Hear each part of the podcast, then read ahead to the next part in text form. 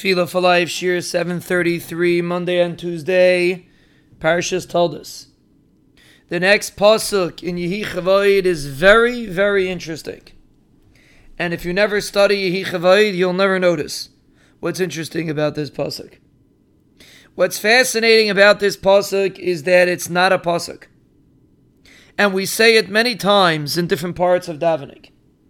But truthfully, it's not a pasuk. It's three different psukim. Two of them are in Tehillim, and one of them is a pasuk in Oz Yashir in Sefer Shmais, Parshas B'Shalach. Hashem Melech, Hashem Malach, Hashem Yimloich, Le'olam Va'ed. We all know that statement. We say it on Rosh Hashanah, we say it many times in davening. But what we don't realize is that there is no such pasuk. The pasuk doesn't say anywhere Hashem Melech, Hashem Malach, Hashem Yimleich. Nowhere does the pasuk say this. It's a collection of three different psukim. So apparently, if we're collecting three different psukim, and we're not even saying a complete pasuk, which is interesting.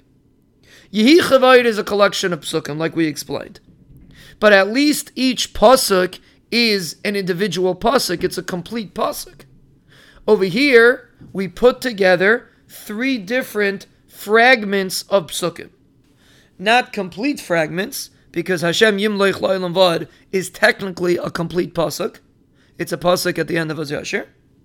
But Hashem Melech is a piece of a pasuk. Hashem Malach is a different piece of a pasuk. And Hashem Yimloich Lo'ilam Vad is its own individual pasuk. So apparently, if we are taking fragments of psukim and putting them together, even though the Navi and the Torah did not put them together, apparently the connection between these parts of psukim are very important. And let's understand what the message of Hashem Melech, Hashem Malach, Hashem Yimlech La'ilam Va'ad is. And we'll point out one thing. Hashem Melech is present. The Ribbono Shel Olam is king. Hashem Malach is past tense. The Ribbono Shel Olam was king. Hashem Yimlech is future tense. The Ribbono Shel Olam will always be king. And the obvious question is, the Mefarshim asked this question, we're going out of order.